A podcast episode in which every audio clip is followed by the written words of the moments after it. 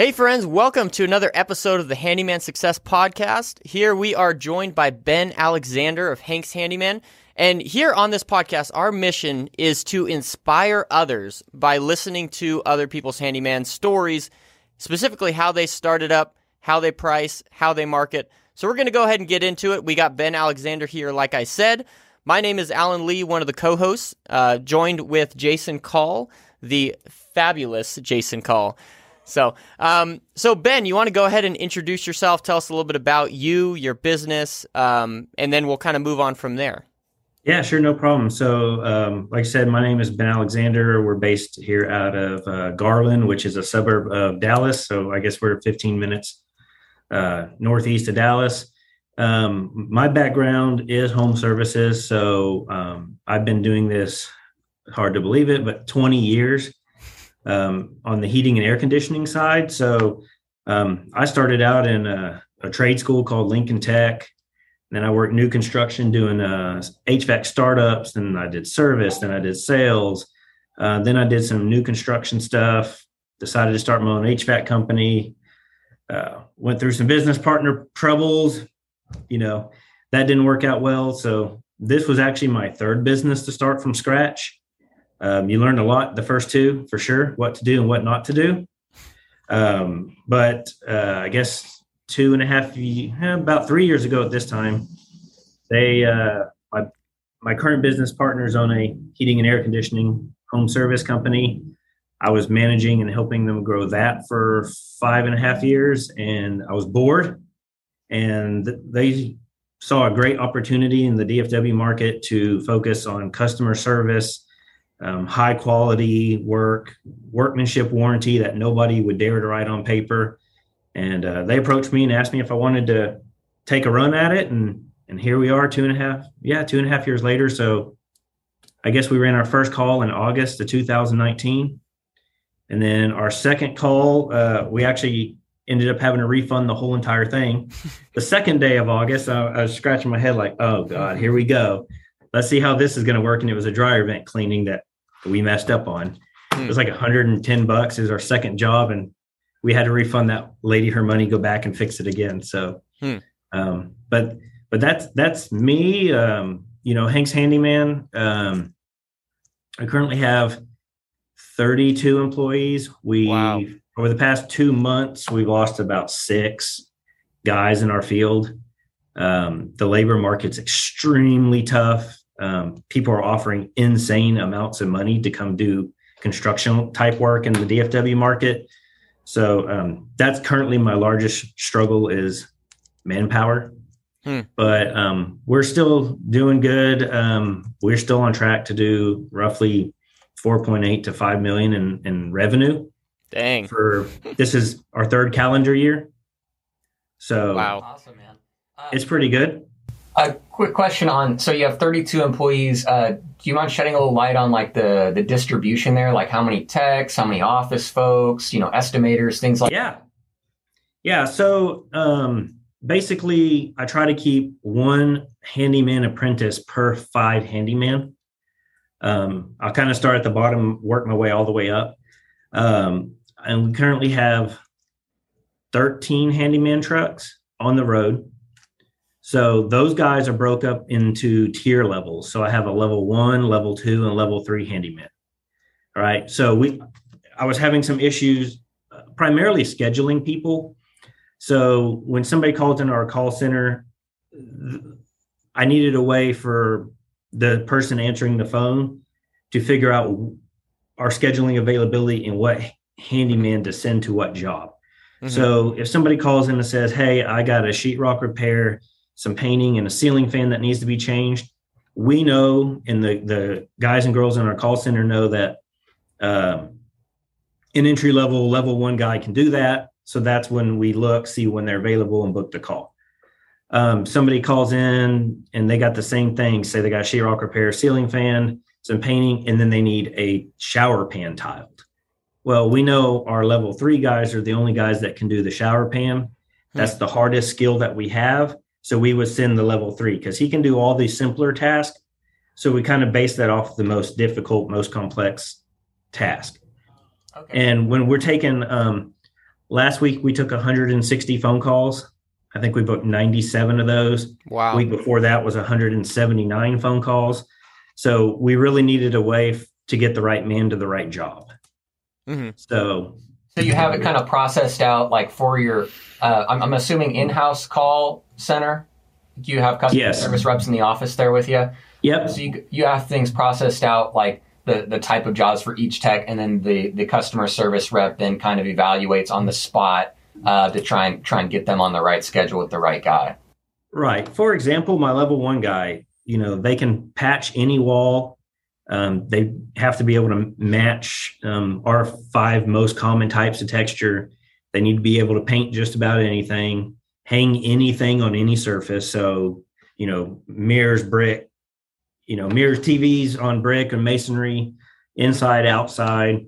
They need to be able to do um, attic ladders. Let's see what else. I should pull it up in front of me, but um, they they need to be um, have general carpentry skills. So anything with like nineties and forty-fives, um, not necessarily, you know, I'm not going to go send them to build a bookcase, but you know, if they're going to replace a baseboard, trim around a door or something like that. And then also, they need to be able to like replace doors. So we have lined out criteria for each level, level one, level two, and level three.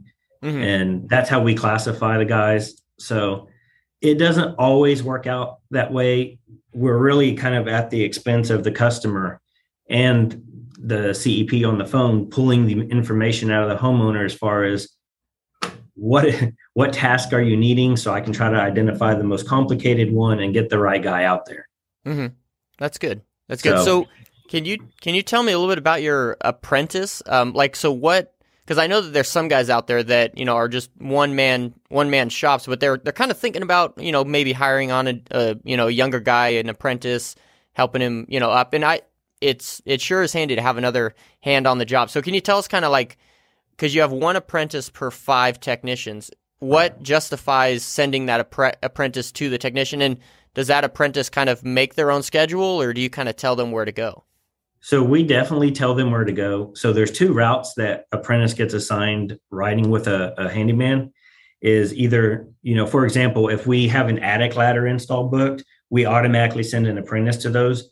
For safety reasons, we don't want one guy mm. holding that attic stairs above his head. Or two, the handyman guys, if they sell a job, they know that they're going to need help.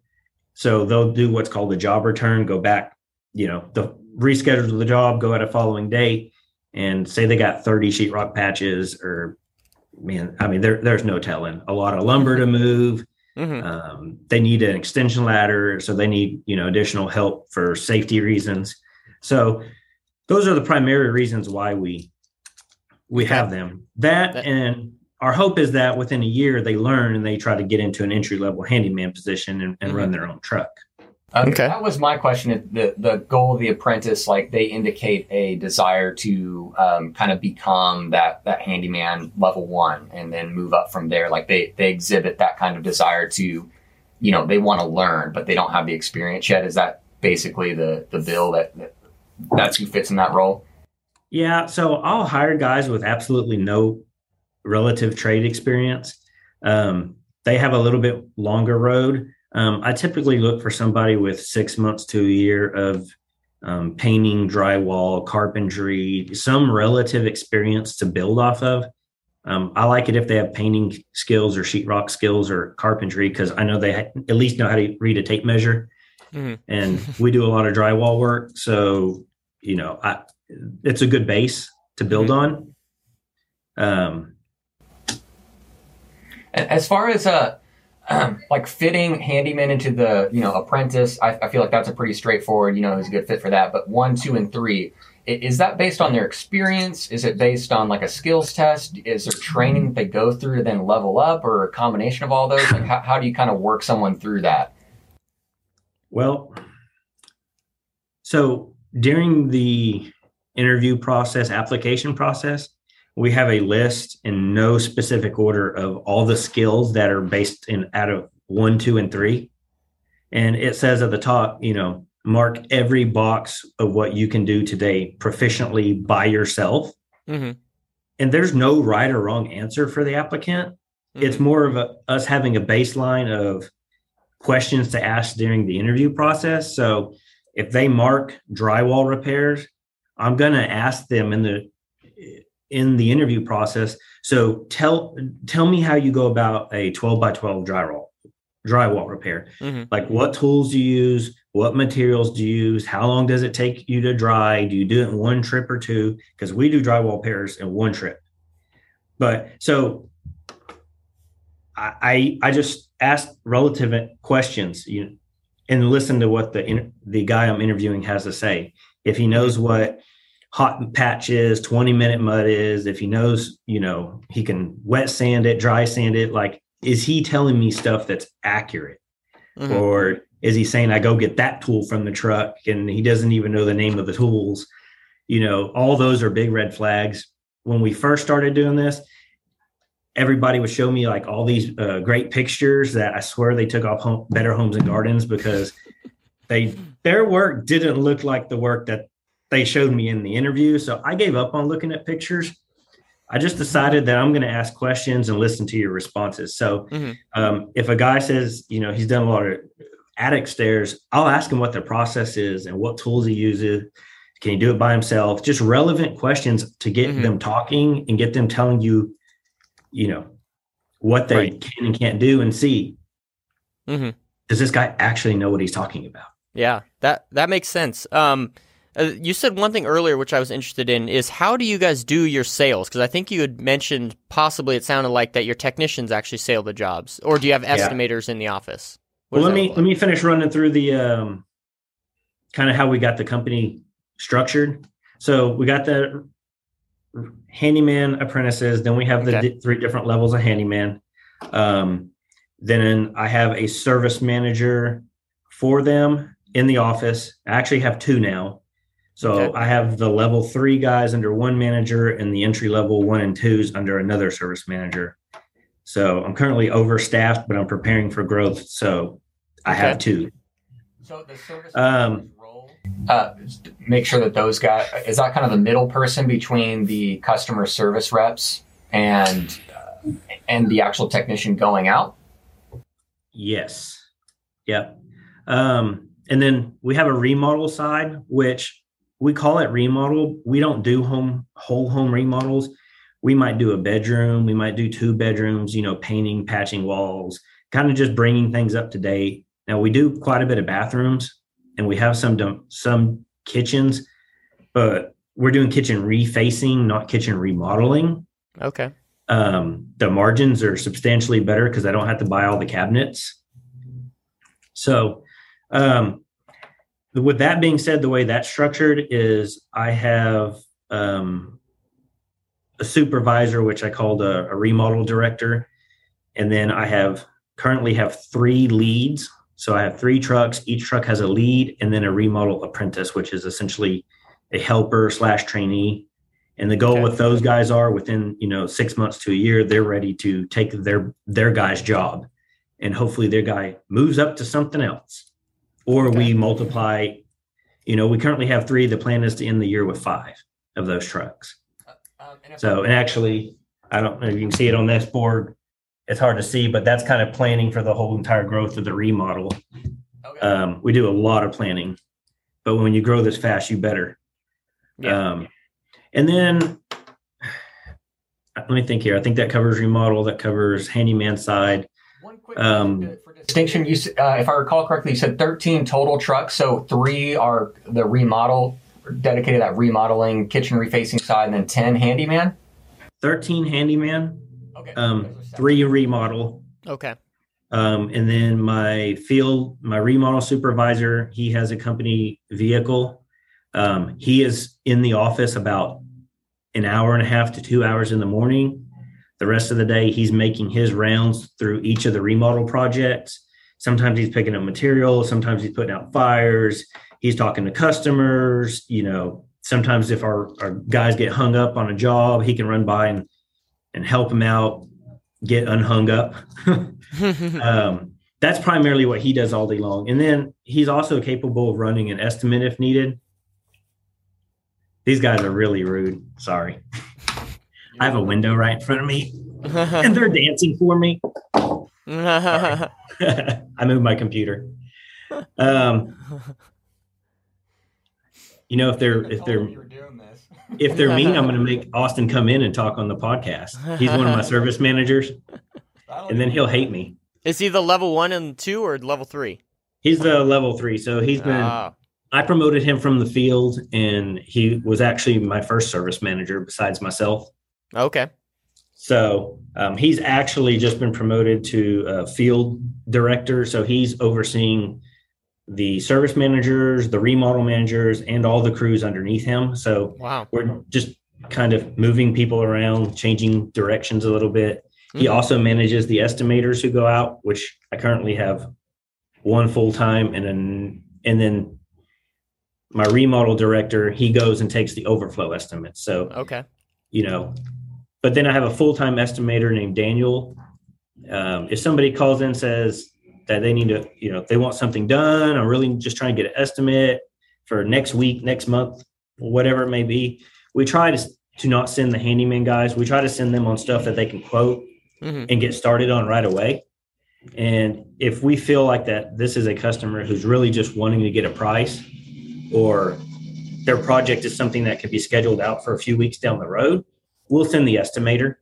Um, the estimator is a much better communicator than most of my handyman guys is. So, you know, his closing percentage and his average ticket's higher. Mm-hmm. So we want to send him to as many of those jobs as we can. So we typically run him three or four of those a day. Okay. So I know last year he produced about seven hundred fifty thousand dollars in revenue.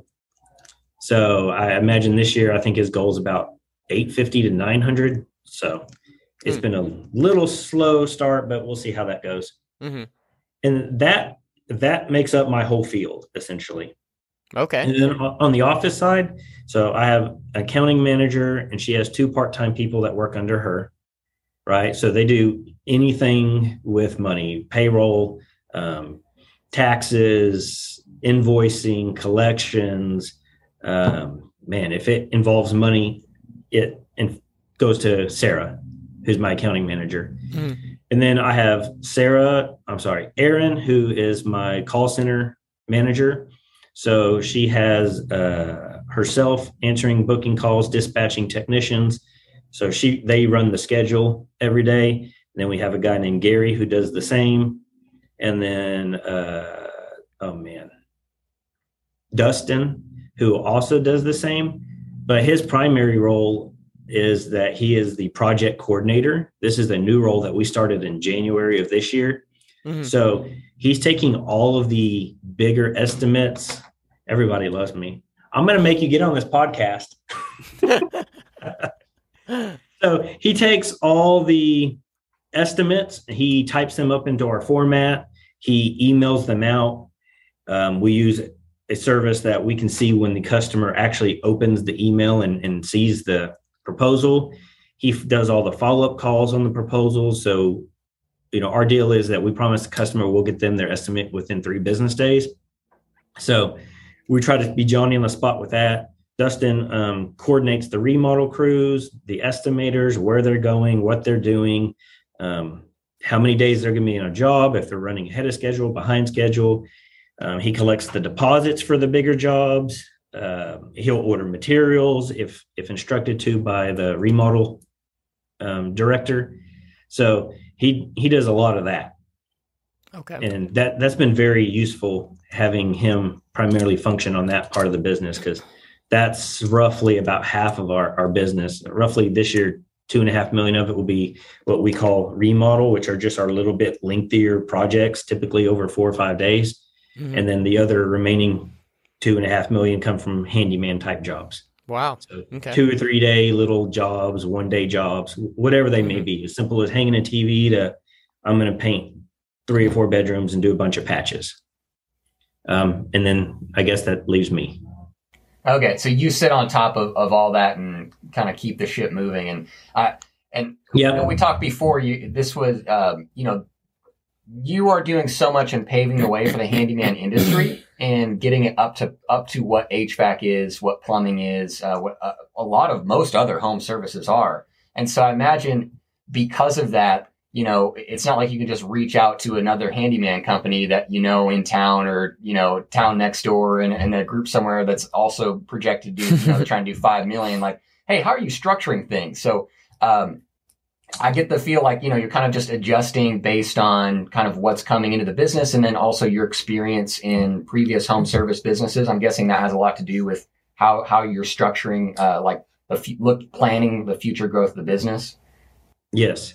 So to me, you know, my background's H V A C. So you have your service side and then you have your install side. Mm-hmm. And this, what we do as handyman, light remodeling, whatever you want to call it, is very, very similar. It's primarily customer service. And I think that's the biggest thing that handyman guys miss is customer service aspect of it. Because, you know, I'll, I'll tell you, I took a notepad When we when we came up with this idea, and I said, what do people hate? What do people not like about doing business with contractors and handyman? Mm-hmm. You know, my list consisted of they don't answer their phone. They never call back. They don't show up when they say they're going to show up. You don't know who's coming to your house. Um, their vehicles aren't clean. The, the list goes on and on, but primarily it was communication type issues. Mm-hmm. Right? Because the typical handyman guy, it's really not his fault. He's in a truck. He's by himself. He's trying to answer the phones, buy the materials, price the jobs, do everything himself. And there's just not enough bandwidth. Um, I mean, I've done it. It's my third business to start from scratch. So it's very, very, very difficult. Um, being bigger like this and having all these employees is difficult, but in a completely different way. So when we started this and, and kind of go back into the handyman in- industry, I was like, I need to build systems and processes that are scalable. Mm-hmm. And I need to make sure that this list of stuff people don't like about doing business with us, my processes keep us from doing this. Right. We're still, it's still going to happen. five percent of the time we didn't call somebody back. You know, it, it's going to happen. You're going to book six hundred calls a month. You're going to forget to call somebody back. It's just going to happen. Um, but no, the this industry that we're in, and in, in, in like what you guys are talking about, is a wide open market. Mm-hmm. Everybody watching this podcast should be super excited because nobody is in this industry doing it. H V A C's built up. Electrical's pretty built up. You know, I got, in the H V A C world, I got one hundred fifty competitors. And many of them are doing millions and millions of dollars a year in the Dallas-Fort Worth market in heating and air conditioning. Mm-hmm. How many are doing millions of dollars a year in, in the Dallas-Fort Worth Metroplex in, in handyman work? Mister Handyman? Yeah, not a whole lot. I can't, I can't find anybody else. Mm-hmm. And I, I, I've looked. So going back to what you guys said, um, my first post in the handyman network, uh, was it Business Mastery? The uh, Handyman Mastermind group on Facebook. Yeah, thank you. Your your group there was me asking if anybody knows of anybody with a, a large handyman business that I could go visit. And man, I mean, love love everybody to death, but they beat me up pretty hardcore, telling me I was insane and it doesn't exist. You can't do it. Yeah. Yeah. In my H V A C career, I've always networked with other large H V A C company owners, managers, and I will get on an airplane and fly to California and go ride with their techs, fill my brain with their processes, and come back and implement and see what I can build mm-hmm. in. And, you know, that's why I'm kind of an open book now, is because I've built my whole career off other entrepreneurs being open books and helping right. me with learn. Because there's no college to learn home trades, mm-hmm. right? You have a business degree, that's kind of useless for what we do unless you get into, you know, marketing and a mm-hmm. whole bunch of math stuff. But what we're doing, it it's wide open. We can build it however big you want. I imagine the next three years, this will be a ten million dollars a year handyman business. Mm-hmm. And I say that out of pure shock because my goal originally was, hey, in the next, maybe in the next fifteen or twenty years, by the time I retire, this thing can do ten million dollars a year in revenue. And wow. I think we'll do it in six, year six is if I can find the manpower. Yeah, that's fantastic. So uh, my advice really to anybody watching this is you really have to decide what you want to do Okay. Do you, and there's nothing wrong with your decision. If you're retired and you want to do handyman stuff uh, to supplement your income, that's great. That's perfect. That's the best for you. If you want to just have one or two guys because you hate managing people, which I get it, it's absolutely exhausting. Um, that is the route you got to go. But if you want to scale a business like this, and there's pros and cons to it, the risk, there's a lot more risk. Um, the pros is that I can go on vacation for two weeks and it runs like a champ. Right. I don't have to be here. Last mm-hmm. time I went on vacation for ten days, I left, I took two phone calls, I checked my email, I came back, there was one hundred thousand dollars more in the bank than when I left. They had fired a guy, hired two guys, put another guy in his truck. Wow. And I, I was like, I, who's that guy? He works here now?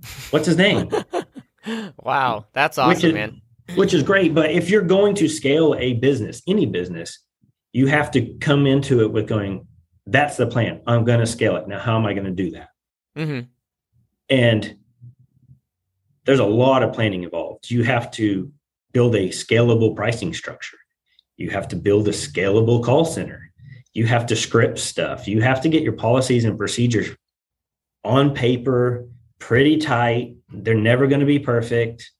Um, you can't leave it up to the individual in the truck to come up with his own pricing structure. Mm-hmm. They, you will be in the poorhouse.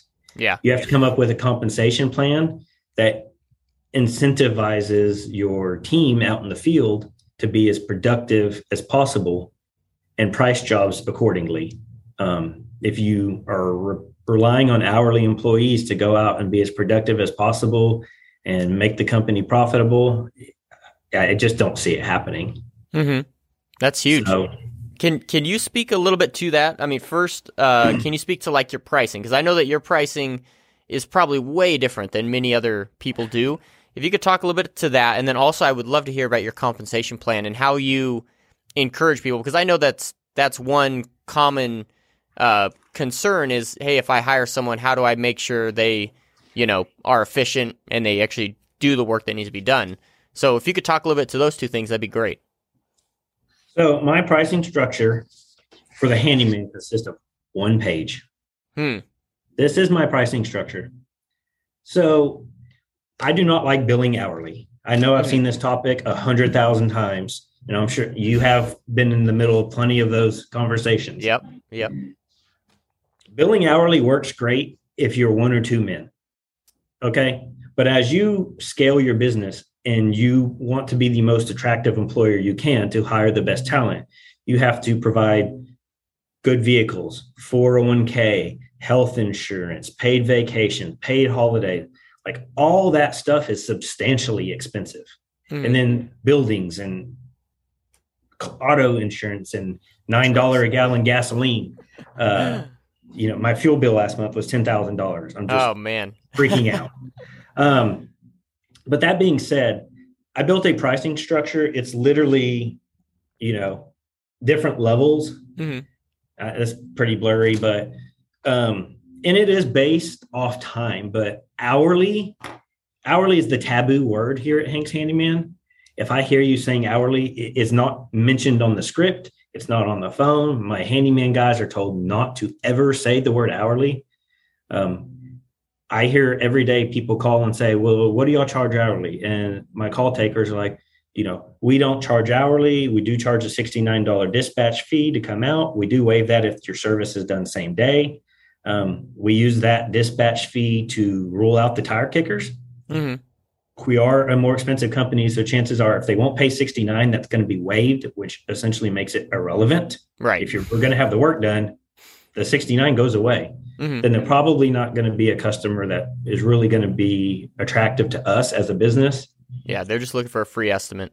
Right. And we may not be attractive to them once we actually give them their prices. Mm-hmm. So we use that dispatch fee for that reason. Now, uh, the pricing structure, we're selling time. That's what we do as handyman. Um, you know, you can make a price for the fifteen different components of a toilet if you want, but how are you going to train? How are you going to train somebody on the the two thousand different tasks that we could do as a handyman day to day? Like, you, you know, you're going to need a book. Mm-hmm. And I've seen this in, in other industries, H V A C and electrical, where they have a, a flat rate price book, and it's literally like two hundred pages long. And you have to go through and, and find, okay, plumbing, okay, toilet, okay, this part, mm-hmm. right? That's just overcomplicated. You can't scale that. So essentially what I did is I track everything, everything, mm-hmm. I, numbers, materials. I know how much we spent on screws at this job. We track everything. That being said, I knew that my material cost was about ten point five percent last year mm-hmm. as a whole. So I built in twelve percent into my pricing structure for all truck stock items. So okay. if it comes off a truck, it's included here. Mm-hmm. Now, the reason I did that is because several things. I don't like having the conversation with customers about marking up my materials. Right. I don't want the customer going and shopping for my materials because they always buy the wrong stuff or they don't buy enough. Mm-hmm. I want to take out as much negative communication as possible out of the experience. So if I tell you that I'm going to, you know, it's uh, six hundred forty-seven dollars to uh, paint this room, it includes uh, up to one patch. It includes paint, materials, labor, Uh, plastic, caulk, like all your uh, truck stock items, plus the two gallons of paint, whatever it may be. Um, there's a lot of perceived value with that. Most homeowners don't know what all that stuff cost. Mm-hmm. For one, they don't know if it's fifty dollars worth of material or two hundred dollars worth of material. On top of that, they don't feel like you're going to nickel and dime them. Like, hey, I had to charge you three dollars for a tube of caulk. Right. Oh, plus I got to mark it up thirty percent. Well, why'd you mark it up thirty percent? Mm-hmm. Right. I'd rather just avoid the whole conversation and just we build that stuff in. So my guys know that, you know, uh, I'll literally run through what we do. So we we go into the home. OK, we do what we call a to-do list. And if you see, you know, the pricing says your to-do list at the top, mm-hmm. which we all do. We walk into the house. We make notes of what the customer wants done. Then from there, we figure out how to price them. So from there, we we do what's Uh, we do different bundles. So if it's, you know, three items in a room, we may do a la carte. We may bundle different things together. Um, if we bundle all of it together, we kind of give them a reduced rate because they're doing more work with us. Mm-hmm. Um, we also offer financing on our bigger bundles as well. So we have twelve and eighteen months finan- zero interest financing options, okay. which is, is probably a whole nother ballgame in the handyman world. But if you're going to live in the house for ten years, or you're going to have me out here four times over the next year, why don't we go ahead and take care of all these items now? It's three thousand five hundred dollars. We can do an eighteen month zero interest. It's one hundred twenty-five dollars a month, whatever it may be. How's that sound? Would you like me to go ahead and get started? Type situation. Wow.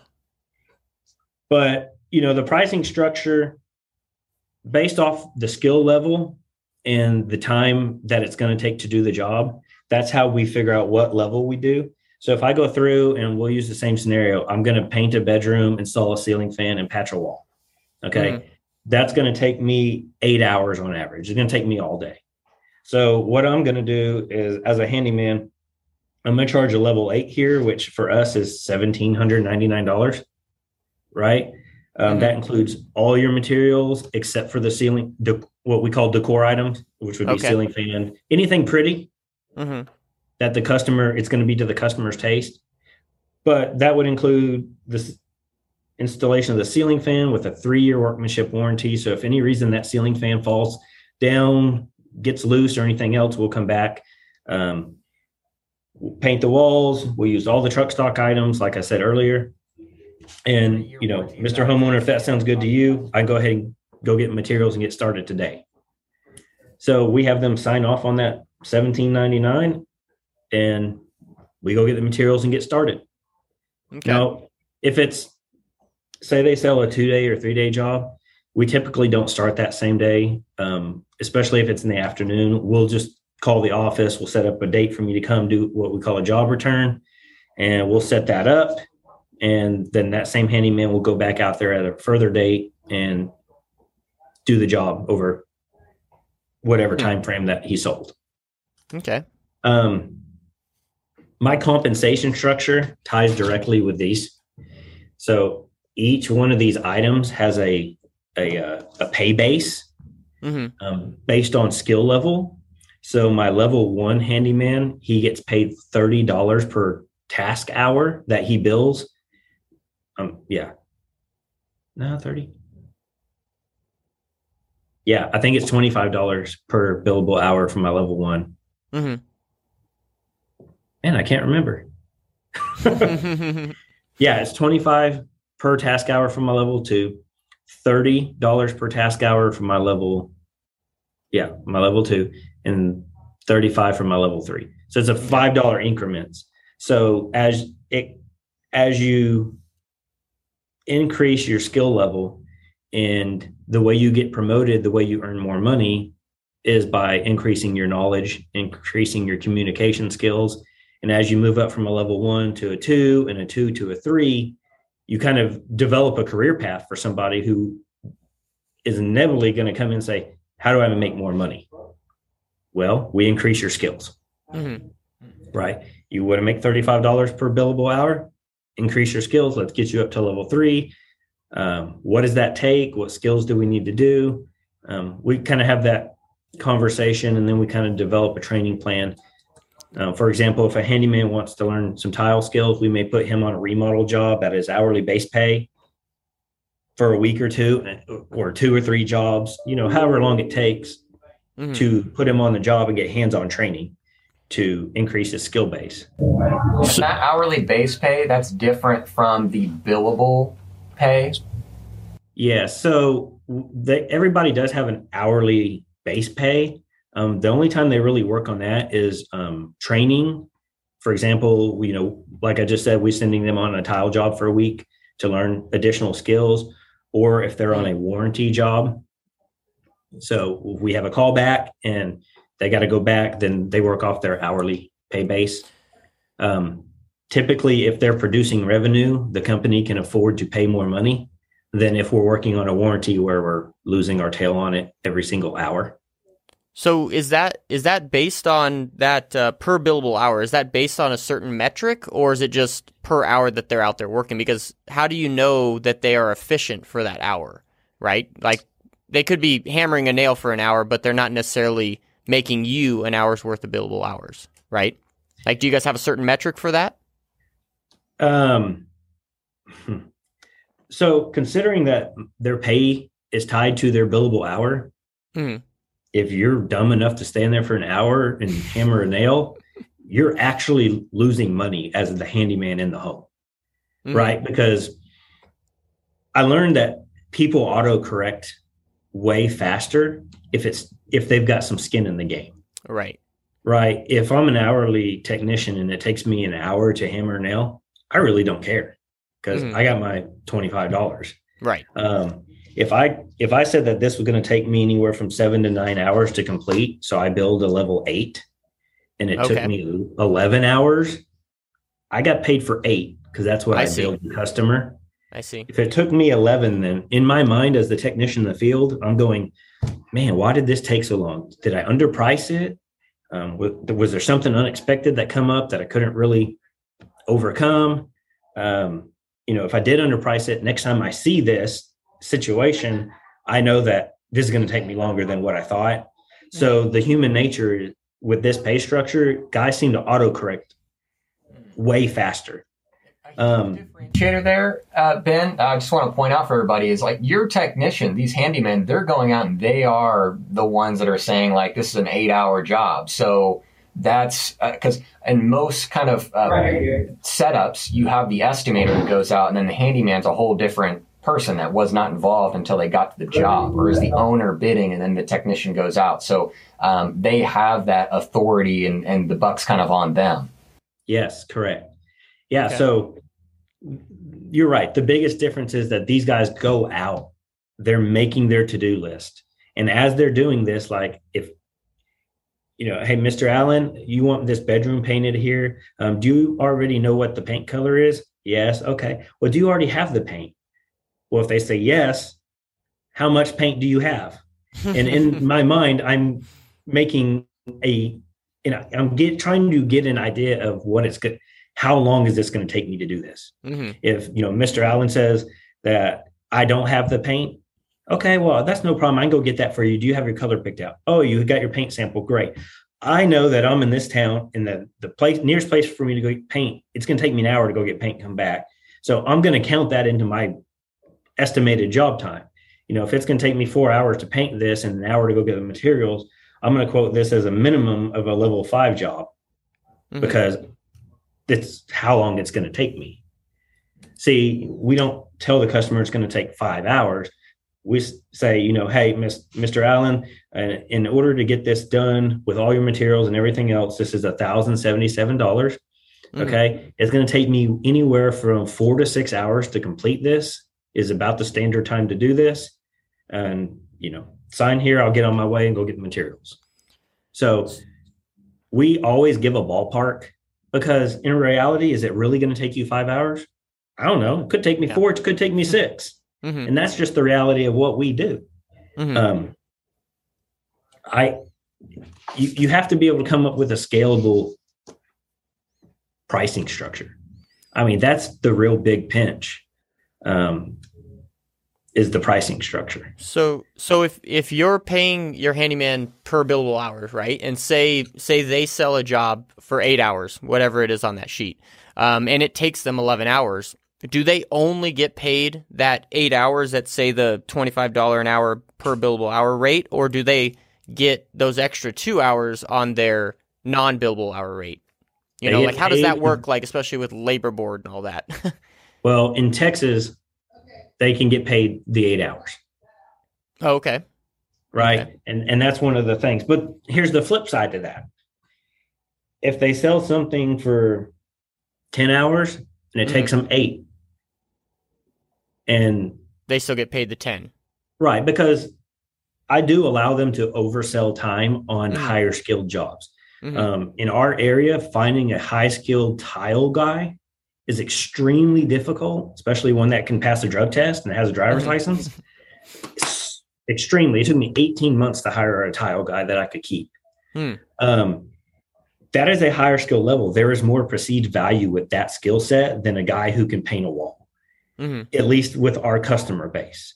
So, you know, a lot of times if it's going to take eight hours, we'll sell it for ten, eleven, because it is a more difficult task.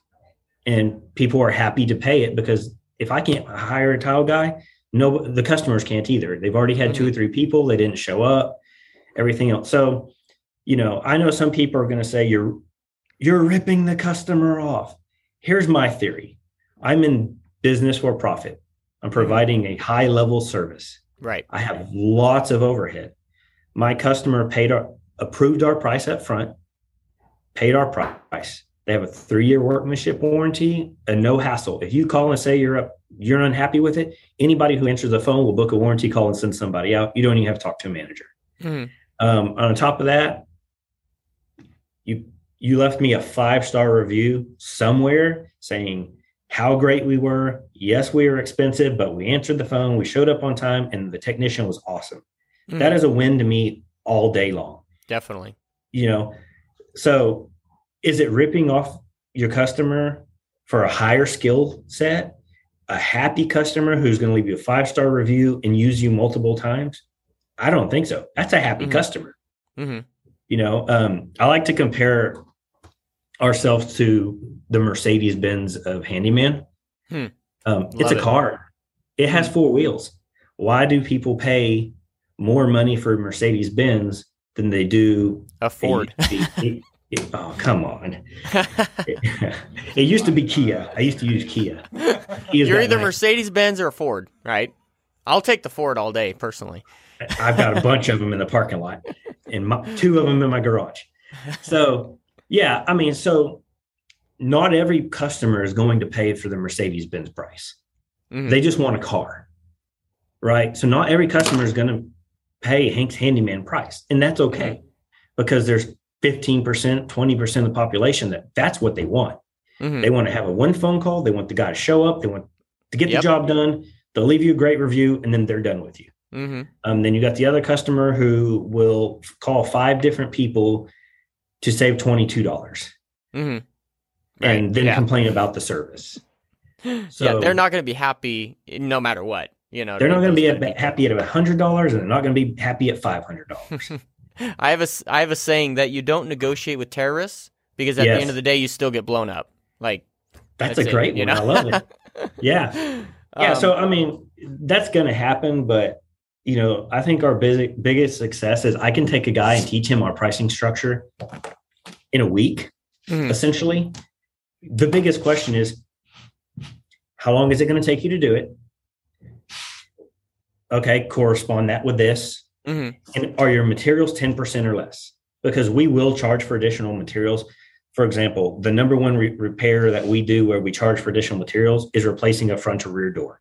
Mm-hmm. Like the The price varies widely. You could have a two hundred dollars right. door or a two thousand dollars door. Yeah. So typically what we'll do is we quote labor only or labor and all materials other than the door. Mm-hmm. So if the door is eight hundred fifty dollars and it's going to take us four hours, we quote a level four at nine hundred fifty-eight dollars. That includes all the labor, the shims, it includes the moldings and the finish on the moldings. And then if you have an eight hundred fifty dollars door at Home Depot, we charge you eight hundred fifty dollars and we'll be happy to go pick it up and bring it here. Hmm. Right. That, that, that's great. So See, what is, now what I don't have that... to now I don't have to explain that I marked up your eight hundred fifty dollars door, dollar door thirty percent. Right, right, right. Yeah, my price is a little higher, but it includes all this. I'm going to pick it up. I'm going to install it. If in two and a half years from now it doesn't shut good, call us. We'll come out and make adjustments. Mm-hmm. Okay, that's that's awesome. Um, so what does what type of like transition a little bit? How does that go into like what kind of estimating software you use, right? Because it, it's one thing to tell the people like, okay, this is the price, seven hundred fifty-six bucks.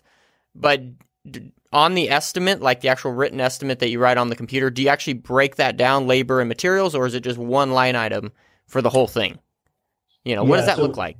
And and what estimating software do you use, by the way? We actually handwrite all of our estimates. Wow, I did not think that. Okay.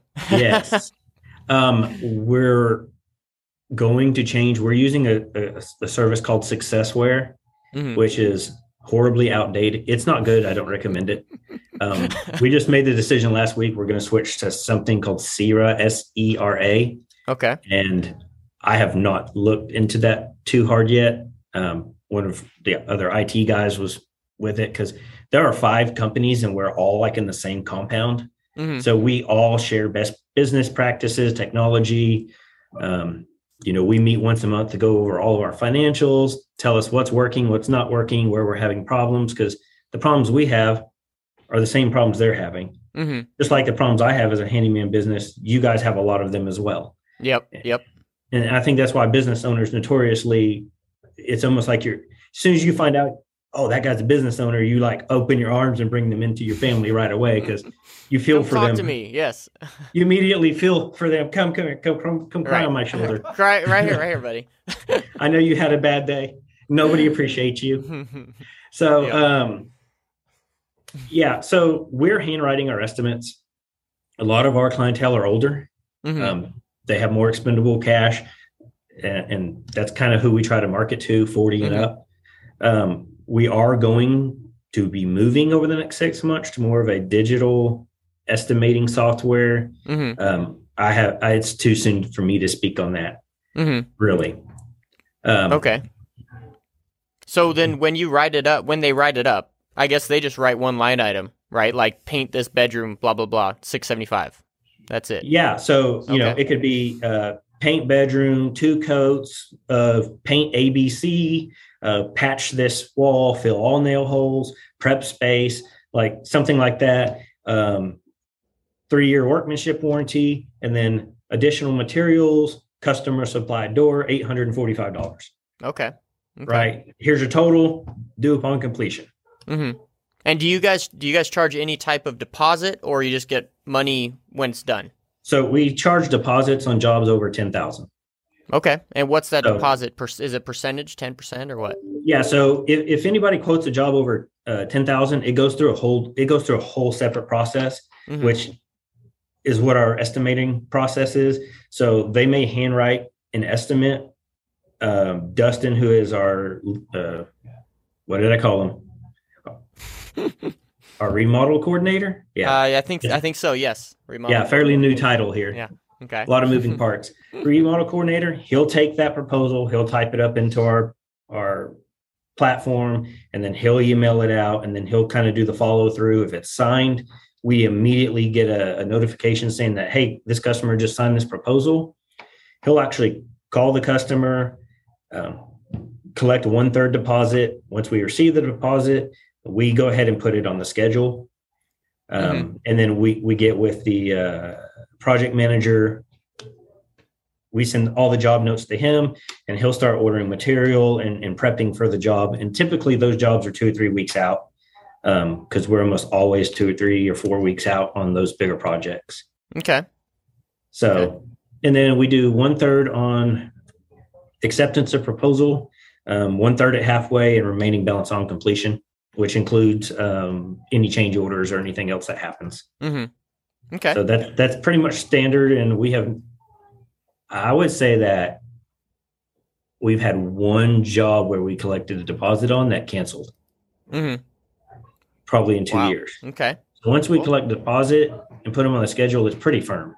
Yeah. They're usually. Now, ev- yeah. Everything's in writing. Um, we use HelloSign actually for that. We have a okay. template built in there, and, and that's how we can see if a customer's opened it or if they haven't opened it. Mm-hmm. So if they okay. don't open it within twenty-four hours, we call the customer because chances are that they think we didn't send it and it's in their spam box. So that's why I like HelloSign, because we did have a problem in the beginning of where we had sent proposals and we'd never hear back from customers, and we'd wonder what happened. Mm-hmm. And then later we'd send an email marketing blast to our customer base, and then we get mm-hmm. all these emails about how these people didn't receive their estimates, and they literally thought that we just right did a standard contractor thing and we left them hanging. Yeah. In reality, uh, Hank's Handyman. yeah. In reality, we sent it. They just didn't see it. Right. Um, right. So we switched over to the HelloSign so that way we could see it. They were open. Okay. And then we built a whole entire sales tracking platform in Monday dot com. Mm-hmm. So we run all of our estimates. We enter them in there. We have a setup, so if we know the proposal status, whether it's been sent, whether if we haven't received it from the estimator yet, um, if it was open, when it was opened, we do how many times will we call them? If they said no, why? So we have that whole entire system built into Monday dot com. Mm-hmm. Yeah, and, just and then we track our whole entire remodel process in there too. Uh, that's a huge missed opportunity. I see a lot of. Uh, a lot of business owners like not taking advantage of, especially when they get to that three to five man like mark and they're and they're and they're trying to scale and figure out the next step is is is tracking in a project management software. So Monday dot com, uh, Trello, ClickUp, those are all really great. Uh, uh, I think they have free offerings for a lower level, but just to kind of get you introduced. But um, it's a great uh, system to roll out to really track, um, you know, where where those estimates are at, especially for remodelers, any kind of large jobs. Mm-hmm. Yeah, definitely. Definitely. That's awesome. Well, um, I know we're kind of getting low on time here. We got a whole bunch of questions to ask you. Yeah. Like, but so I think we're going to definitely have to have a part two for this. For this. Yeah, we uh, haven't podcast. even we haven't even talked marketing. I know, dude. Yeah, I know. Marketing is like the number one question I wanted to ask you. So uh, first question, Ben, I know you got to eat lunch, man, because it's like twelve o'clock and it's one of our time, and we want to respect your time. Uh, do you? Yeah, it's good. Like, like five, ten minutes or? Yeah, go. Whatever you got. Okay. Cool, cool. Well, yeah, one question I had was, so a typical marketing budget is like seven to eight percent of gross revenue. And I believe, like, based off your numbers, you're making somewhere around like four hundred thousand a month, correct? Bringing in? Yeah, three hundred fifty thousand okay, so, to four hundred thousand in revenue. So that would be somewhere around like twenty-eight thousand, thirty thousand a month spent on marketing. How much do you actually spend on marketing, and where do you spend that? So my we, question. Our, bu- our marketing budget is five percent. Okay. Um, that's fairly low as a marketing budget goes, mm-hmm. because um, the repeat business opportunity with what we do as handyman is huge. Mm-hmm. Um, if you think of how often somebody needs an electrician or needs a, how often their H V A C breaks, it's not near as often as they could use somebody like us in their home. Mm-hmm. So we get a lot of repeat business. We get a lot of referrals. Um, and then, um, if you know anybody that works at a home service company that does electrical, plumbing, or heating and air conditioning, you need to go talk to the people in charge there, and you need to figure out how to go fix all their oops jobs. So um, we incentivize the partner company, which is called Milestone Electric, we incentivize all their technicians to send us leads. Hmm. So if a plumber goes into a house and uh, does a repipe, cuts thirty holes in the walls, he's on the phone calling us when he's at the home saying, hey, I just cut a bunch of holes in the wall. This customer wow. needs an estimate to get all this fixed. Um, when can you guys come out? Mm-hmm. So, and then we we partnered with them and we pay each of their technicians a three percent referral fee for any sold work. Hmm. So if you can work your way in or you have those kind of connections, um, we do three hundred, three hundred fifty thousand a year in revenue just from that one, that one connection. Mm-hmm. That's awesome. Man. That's great, That's man. Awesome. So, but that but, is, but the leads are phenomenal because, mm-hmm. you know, they, we run very similar to the other company as far as our business structure. So if that customer chose to do business with them, they would also probably choose to do business with us. Mm-hmm. So that, that is a great, you know, little marketing thing. If if you're around, you, you know, take a day, if you're slow, go to the home service companies and, and try mm-hmm. to, you know, figure out who's doing their repairs. Right. Um, That's huge, man. Yep. Huge. You should do that. That's great repeat business. And once you get that established relationship, you just need to maintain it, you know, take them mm-hmm. out to lunch every quarter or something like that. Mm-hmm. Um, what else? Where else do you spend? Oh, marketing. At? Yeah. Uh, P P C on Google. So pay per click. Okay. Um, L S A has actually been local service ads has been way more productive and cheaper than P P C. Hmm. So if you're on Google, but you are not using local service ads, you should sign up. We're getting leads for about thirty-five dollars a lead. Awesome. Awesome. So um, the other thing is, if you're not getting reviews, you need to get every review. I, I told a guy a few weeks ago that I was talking to that you as a handyman guy, and if you're watching this, you need to get on Google and you need to see who everybody in the handyman market is around you. And you need to see who has the most reviews and the highest rating. Mm-hmm. And then you need to set your goal to beat them. Beat them. Right. Beat them. I have, I don't know. I, I probably have five hundred fifteen Google reviews at four point nine. Mm-hmm. Mm-hmm. Um, when nice we started twenty-four. What? You use like Nice Job or another kind of uh, reputation management system to kind of automate that? We're using a service called PulseM. Oh, okay. Mm-hmm. And it's automated in our software. So when we dispatch a technician, you get a technician bio, which is his picture, a few things about him personally, and then you get um, a list of his most current customers and what they said about him. Mm-hmm. That's kind of part of building trust, building rapport, building value. That's, that's awesome. Ever get to the house. And then as soon as he leaves, you get a review link via text message and email asking how we did with mm-hmm. a link to our Facebook and our Google. Okay. And do you, and, so do you uh, do anything else than Google? No. No? Okay. Matter of awesome. fact, we, we turn we have to turn Google off. Mm-hmm. It's off right now. um, we turn it on for two weeks, then we get booked out for two weeks, and we turn it back off for a few weeks. Wow. So we've been spending roughly fourteen thousand dollars to fifteen thousand dollars a month. Mm-hmm. Um, I did learn in January and February, kind of the slower months of the year, that we got to spend quite a bit more on marketing to get the phone to ring. I think that just comes back to there's just less demand in January and February right. than there is the rest of the year when the weather's nicer. Mm-hmm. So as soon as middle of March kicked it around, we're like, okay, well, turn all the marketing off. So all the stuff we spent, we overspent in January and February. Now we'll underspend in probably March, April, and May. Dude, killer. It speaks to the, but, the massive gap in supply and demand of like, there's just not a, there's just no supply of professional handyman service that's going to answer the phone, show up on time, provide that great customer experience. And yes. demand is out there. I think you mentioned, you know, maybe like fifteen percent, forty plus, like those are the people that demand. They really want to find Hank's Handyman and, and other similar professional uh, companies like yourself. Mm-hmm. Yeah, the demand is unbelievable. I mm-hmm. I can't really tell you what this business is going to do anymore. I, did, I don't think I understood the demand when we did this. I was like, oh, yeah, there'll be some people, you know, we'll grow it, we'll scale it. Um, If I actually went full blast, like marketing, like mailers and radio and everything, man, we'd be so covered up. People would be mm-hmm. hanging up. Oh, they're already hanging up on us because they don't want to wait two weeks. Right, right. So I know one big question I had for you, Ben, uh, I've got another five minutes here maybe, um, is hiring. Like I, that's a huge struggle that a lot of people have. And you, you mentioned, uh, you know, you lost six guys over the last couple months. Um, what, What do you, what does your hiring look like? Um, and, and also piggyback question is, I'm curious what the average tenure of your techs are, uh, also understanding you're only three years in business. yeah. Yeah. August first will be three, three years. Mm-hmm. Um, man, if I could figure out that, that question, um, a year, a year ago was substantially easier than now.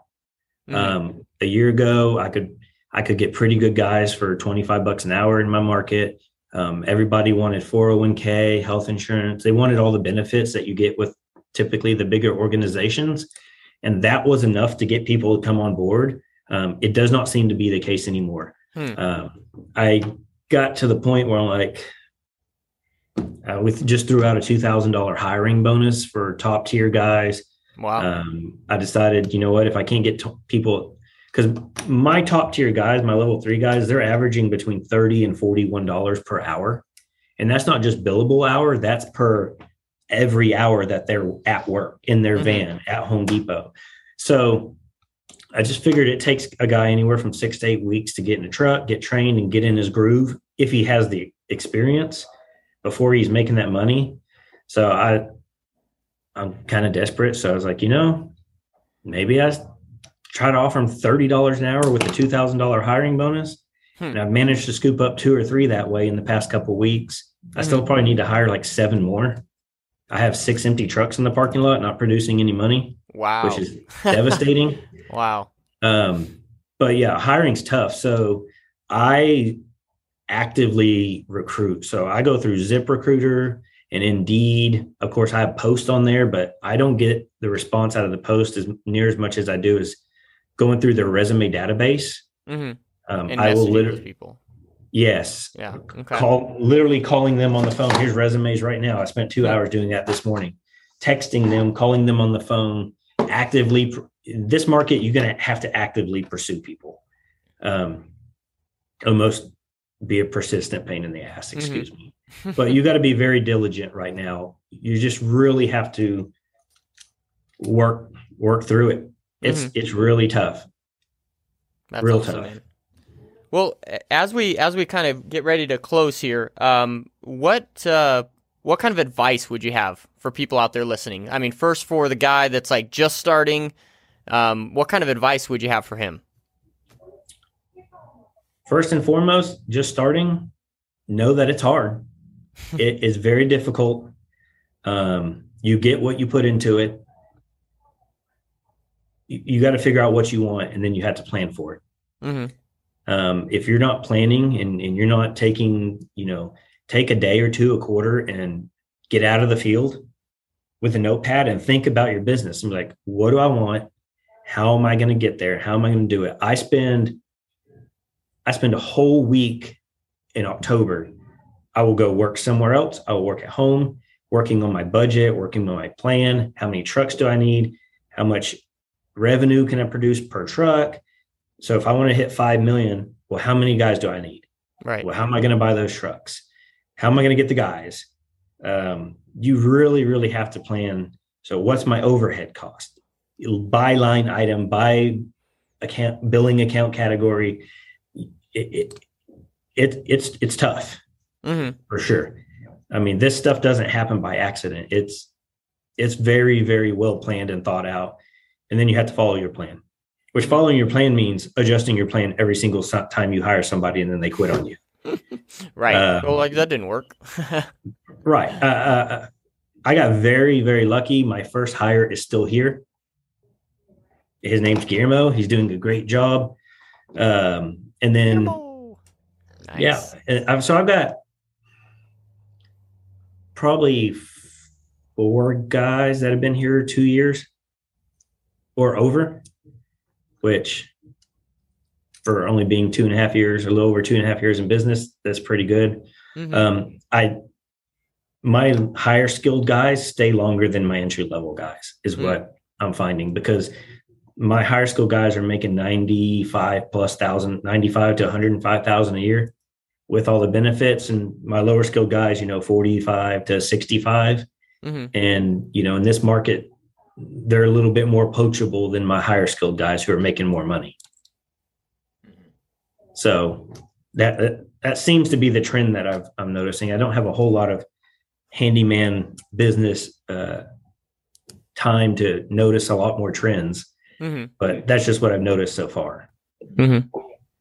Awesome. Uh, and something I want to repeat too, I, I believe, Ben, you mentioned this uh, kind of before we, we started the episode, we were just talking, but um, and, it, and it, it, you really kind of hit on it with, with this like last few advices, plan out, but know what you're trying to accomplish. Like you mentioned, the retired guy that wants to make supplemental income. That's great. Know that that's what you're going to do. And there's definitely opportunity. You know, do you want to just have one or two guys and because you don't want to manage people, or do you want to be a Hank's handyman? It, you know, there's just mm-hmm. different sets of problems with each one, but you know, planning for what kind of what, what you want, setting those goals, uh, super important to dial in what you're going for mm-hmm. because there's multiple ways to do it. Yeah. I mean, because if, if you don't plan for it, next thing you know, it's going to be two, three, five, ten years down the road. And you're like, oh, you know what? I'm going to scale my business now. Mm-hmm. Like, well, you yep. just spent ten years doing this. Why didn't you do it ten years ago? Yep. You know, you, you, you got to plan. If it's a five-year plan, make it a five-year plan. Mm-hmm. Um, but if you don't write it down and you don't think it through, it's probably not going to happen. Yep. That's huge. And gotta, I think one thing I took from what you said uh, way at the beginning of this podcast was track everything. I think that's such a key. And I think that's something that people don't do and they lose out on it. Right. Even your, ex- like definitely your expenses, right? What you How spend do you know on, if you're priced correctly? Yeah, if you, you don't know what your margin was on every single know. job. People are, people might be like, wow, I made, uh, I made eight grand this month. Well, how much did you spend? You know, I mm-hmm. come to find out you spend ten grand, right? Then you aren't making right. any money.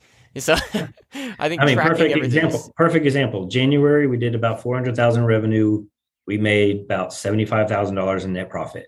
February, February's tough. We had some ice and some weather. We lost six working days. So what did we do? I think about two hundred sixty. We made about eighteen thousand dollars in net profit. March, we did three fifty-seven. And it looks like we probably lost like five grand in March. Hmm. Because I track everything, yep. I know that my labor went from twenty-five to thirty percent. So I need mm-hmm. to go find out why my labor went higher. I mm-hmm. I know why my labor went higher. I'm shorthanded, and a lot of guys work more overtime.